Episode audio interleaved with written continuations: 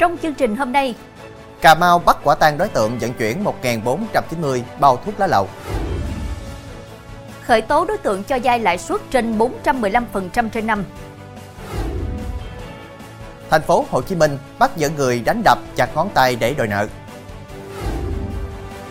Cướp ngân hàng ở Đà Nẵng, nhân viên bảo vệ bị đâm tử vong. Cảnh giác chiêu trò lừa đảo bán hàng trúng thưởng. Quý khán giả đã theo dõi chương trình Cửa sổ Đồng bằng phát sóng lúc 18 giờ mỗi ngày trên đài phát thanh và truyền hình Bến Tre.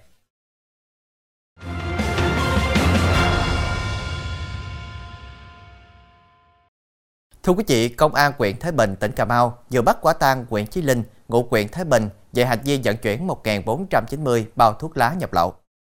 Sáng 22 tháng 11, tổ tuần tra kiểm soát công an quyền Thới Bình phát hiện Nguyễn Chí Linh điều khiển xe mô tô trên tuyến lộ xuyên Á qua địa bàn xã Hội Thị Kỷ, đang vận chuyển 1.490 bao thuốc lá không rõ nguồn gốc với nhiều nhãn hiệu. Khai thác nhanh Linh thừa nhận đang trên đường vận chuyển thuốc lá từ địa bàn tỉnh Kiên Giang về Cà Mau thì bị tổ tuần tra công an quyền Thới Bình bắt quả tang.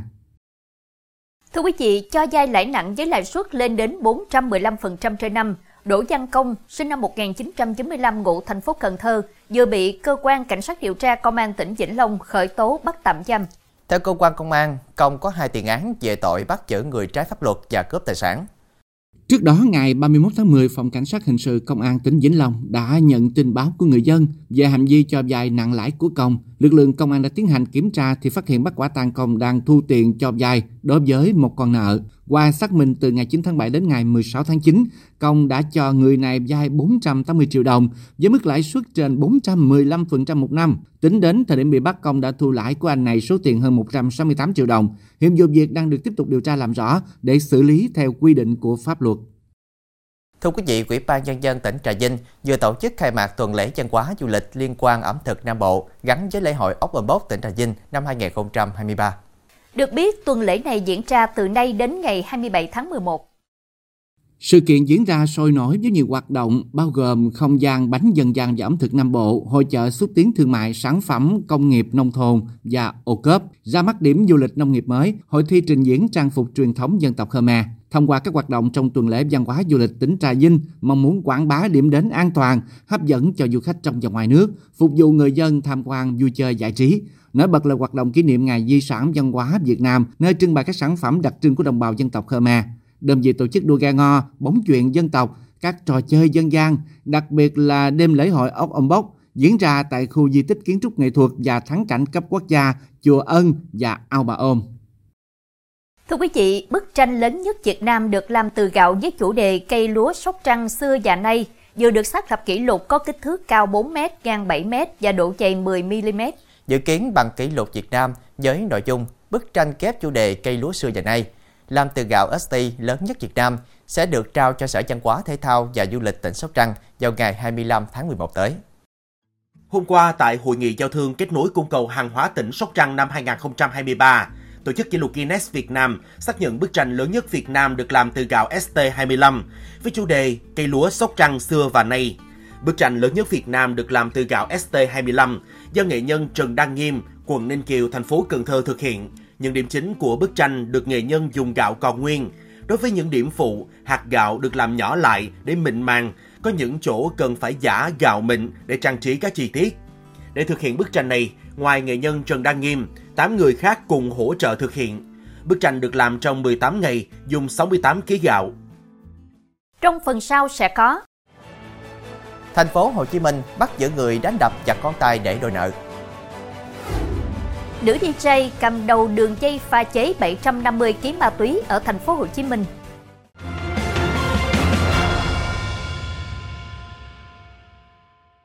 Thưa quý vị, do không được trả tiền thi công công trình, các bị cáo này đã bắt giữ đánh đập và chặt ngón tay của người thuê để đòi nợ.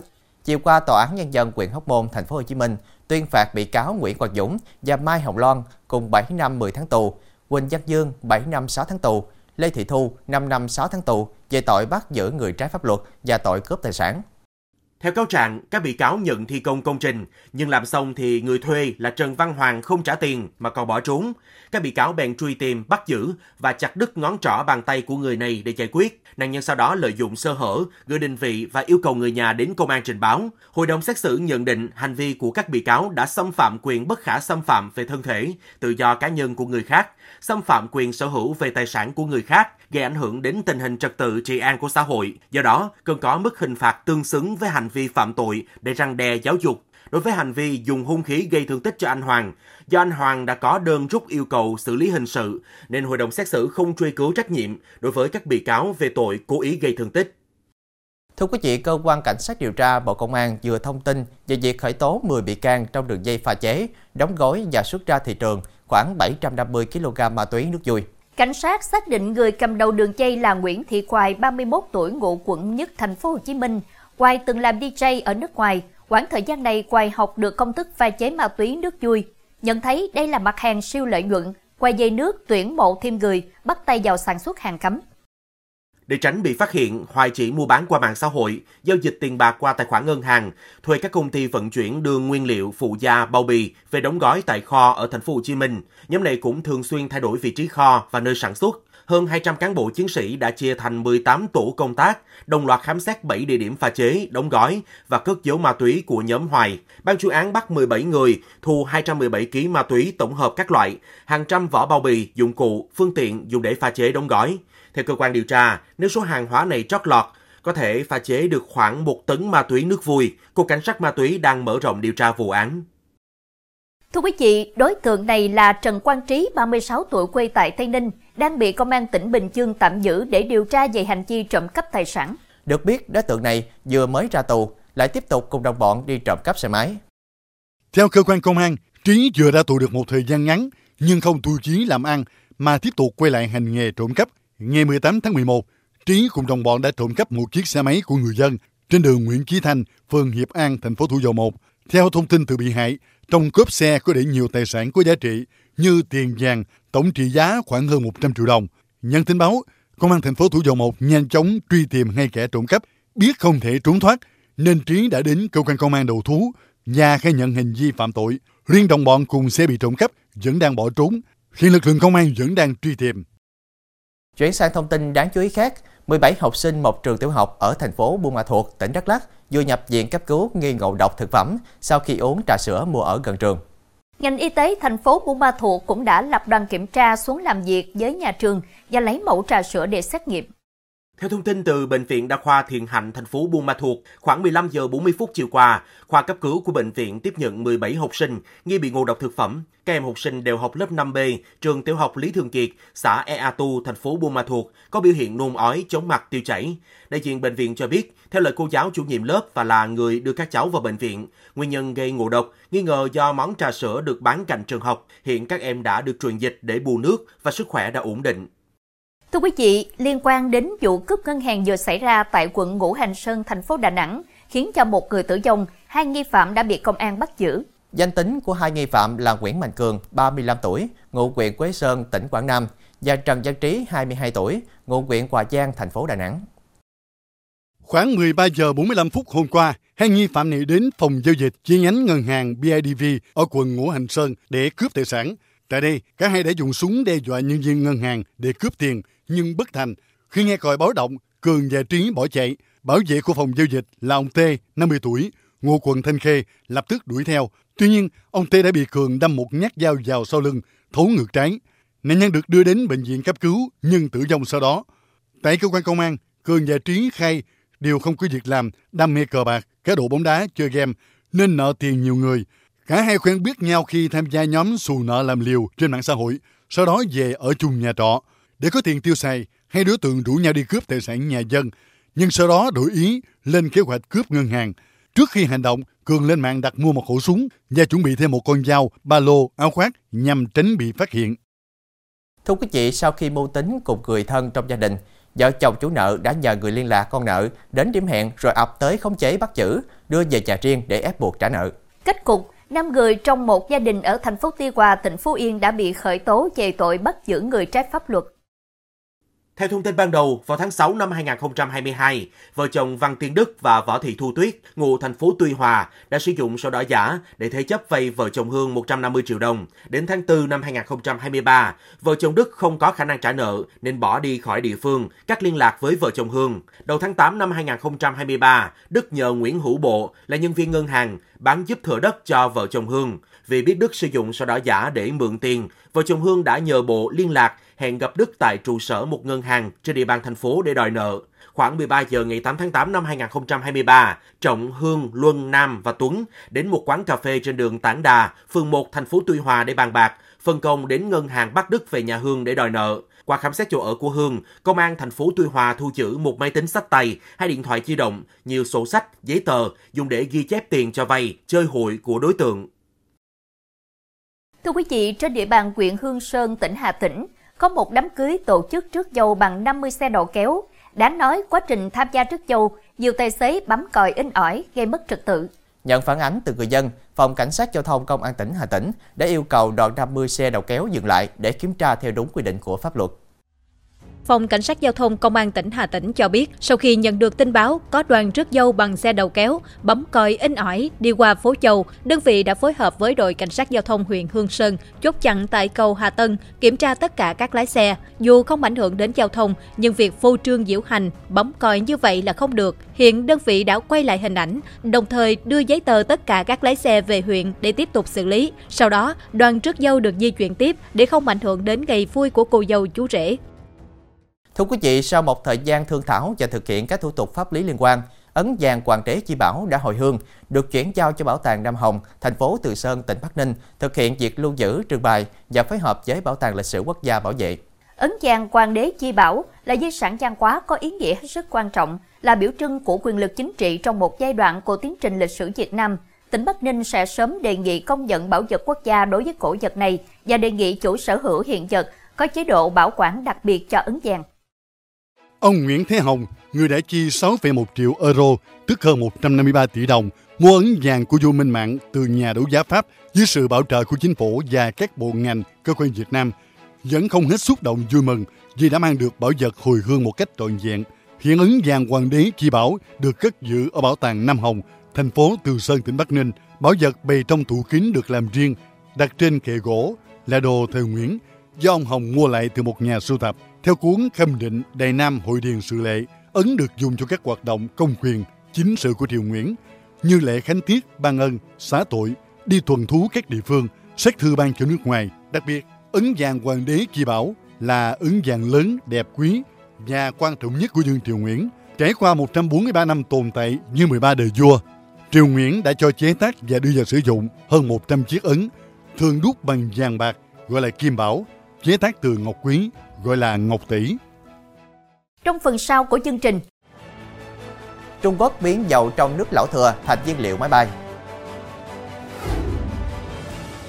cảnh giác chiêu trò lừa đảo bán hàng trúng thưởng.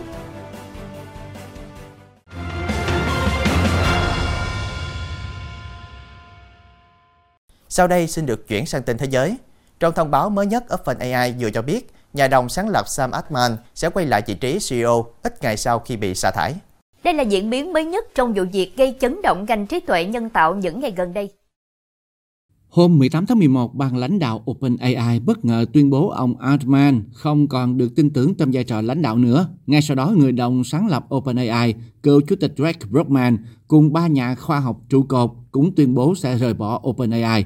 Sau thông tin ông Sam Altman bị sa thải, hơn 740 nhân viên trong tổng số 770 người làm việc tại công ty trí tuệ nhân tạo OpenAI đã cùng ký vào một bức thư ngõ yêu cầu hội đồng quản trị công ty từ chức và khôi phục chức vụ giám đốc điều hành của ông Sam Altman. Nếu không, họ sẽ đồng loạt nghỉ việc để chuyển tới Microsoft, nơi làm việc mới của ông Altman. Ngày 22 tháng 11, sau 5 ngày thương lượng, tranh luận và thuyết phục căng thẳng, đại diện công ty OpenAI tuyên bố đã đạt được thỏa thuận mang tính nguyên tắc, mở đường cho việc khôi phục lại chức vụ cho ông Sam Altman tại OpenAI. Nhật Bản đã nâng tầm việc nhặt rác thành một bộ môn thể thao cạnh tranh khi tổ chức giải du lịch thế giới về nhặt rác tại thủ đô Tokyo. Những người chơi đến từ 21 quốc gia trên thế giới đã lùng sục khắp đường phố Tokyo để giành danh hiệu người nhặt được nhiều rác nhất. Mỗi đội ba thành viên sẽ cùng nhau tranh đấu trong 90 phút và nhặt rác trong một khu vực được chỉ định, đồng thời phân loại chính xác vào từng loại bịch đựng rác theo màu sắc như rác thải cháy được, nhựa tái chế, lon kim loại. Đội chơi đến từ nước Anh đã giành chiến thắng chung cuộc sau khi họ thu gom được 57,27 kg rác. Sự ra đời của giải du lịch thế giới nhặt rác được xem là một giải pháp thiết thực để khuyến khích mọi người gìn giữ không gian công cộng sạch sẽ và hơn thế, còn nêu bật văn hóa dọn dẹp vốn nổi tiếng của người Nhật. Ở thành phố Thành Đô, tỉnh Tứ Xuyên, Trung Quốc, nồi lẩu cay có thể được tận dụng cho đến giọt dầu thừa cuối cùng để trở thành nhiên liệu máy bay. Như vậy, từ một loại phế thải thực phẩm dầu ăn thừa đã có dòng đời thứ hai hữu ích với khoảng 150.000 tấn dầu ăn đã qua sử dụng mà các nhà hàng trong thành phố thải ra mỗi năm, doanh nghiệp địa phương, chuyên sang đã tìm ra phương pháp thích hợp để xử lý chất thải dầu mỡ và xuất khẩu để biến thành nhiên liệu hàng không. Dầu thải tinh chế sau đó được xuất khẩu cho các khách hàng chủ yếu ở châu Âu, Mỹ và Singapore. Sau đó sẽ tiếp tục được xử lý để tạo ra nhiên liệu hàng không bền vững.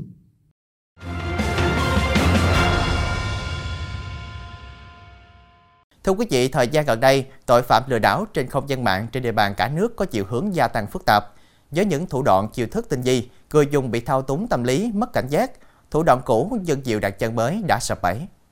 Với hành vi lừa đảo chiếm đoạt tài sản bằng hình thức bán hàng trúng thưởng, các đối tượng Võ vi ni Trần Văn Thể, Võ Thị Hằng Ni, Nguyễn Thị Minh Thùy, Phạm Thị Bích Thảo cùng ngụ thành phố Hồ Chí Minh và Nguyễn Thị Tuyết Trinh ngụ tỉnh Long An đã bị cơ quan công an điều tra khởi tố tạm giam tháng 9 năm 2022, Võ Vini đã tự thành lập các công ty, chỉ đạo nhân viên liên hệ với bị hại, tư vấn về việc bệnh viện tặng sữa, thực phẩm chức năng cho khách hàng miễn phí trong 6 tháng và chỉ phải đóng tiền phí vận chuyển. Khi khách hàng đồng ý nhận hàng, các đối tượng gửi kèm các phiếu trúng thưởng rồi yêu cầu khách hàng đóng các khoản tiền để được nhận thưởng, đồng thời thông báo gửi tặng kèm sữa, đồ dùng gia dụng cho khách hàng.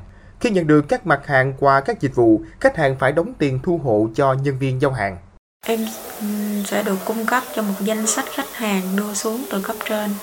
Cụ thể là anh Tuấn ờ, và về chị Như là anh Vini và chị Tuyết Trinh. Thì em sẽ gọi theo số điện thoại và thông tin của khách hàng có sẵn. Gọi về thông báo khách hàng nhận được một liệu trình từ bên phía học viện. Thì nếu như mà khách hàng muốn nhận được liệu trình nhận sữa này, thì khách hàng phải thanh toán chi phí 279.000 đồng để nhận được hộp sữa. Nếu khách đồng ý, thì em sẽ lên đơn và báo đơn vào trong group thì ờ, sau đó sẽ có một các bộ phận test đơn họ gọi đến và họ hỗ trợ thì ờ, đó là hết kết thúc nhiệm vụ của em từ tháng 9 năm 2022 đến tháng 4 2023, nhóm đối tượng này đã thực hiện hành vi lừa đảo chiếm đoạt tài sản của khoảng 3.000 người dân trên địa bàn toàn quốc, chủ yếu là người lớn tuổi, có tiền sử mắc một số bệnh xương khớp, bệnh tiểu đường, với tổng số tiền chiếm đoạt khoảng 25 tỷ đồng. Quá trình điều tra, cơ quan công an đã thu giữ 157 điện thoại di động, 40 máy tính, hai con dấu, 764 triệu đồng và gần 30 tấn hàng hóa phục vụ việc lừa đảo. Tập trung xác minh làm rõ, chúng tôi xác định các đối tượng hoạt động với phương thức thủ đoạn tinh vi, xảo quyệt. Đặc biệt về nhân thân các đối tượng đều sử dụng tên giả và sử dụng mã số nhân viên để làm việc trên công ty. Các đối tượng sử dụng phần mềm xã hội Telegram để liên lạc sử dụng sim rác nhiều sim rác và nhiều điện thoại khác nhau để gọi điện uh, lừa bị hại. Qua vụ việc trên, cơ quan công an khuyến cáo người dân đề cao cảnh giác với các đối tượng có hành vi gọi điện thoại thông báo mua hàng trúng thưởng, tránh sơ hở để bọn tội phạm thực hiện hành vi lừa đảo chiếm đoạt tài sản.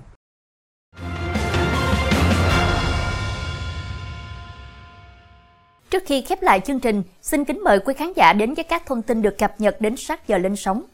Công an huyện Châu Thành, tỉnh Tiền Giang vừa khởi tố vụ án, khởi tố bị can, bắt tạm giam hai đối tượng để điều tra về hành vi trộm cắp tài sản vừa xảy ra tại xã Thân Cựu Nghĩa.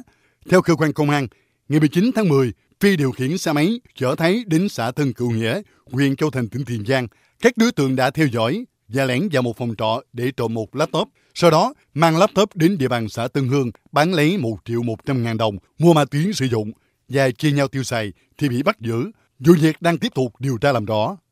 Thông tin vừa rồi cũng đã khép lại chương trình hôm nay. Hẹn gặp lại quý khán giả vào lúc 18 giờ ngày mai trên đài phát thanh và truyền hình Bến Tre.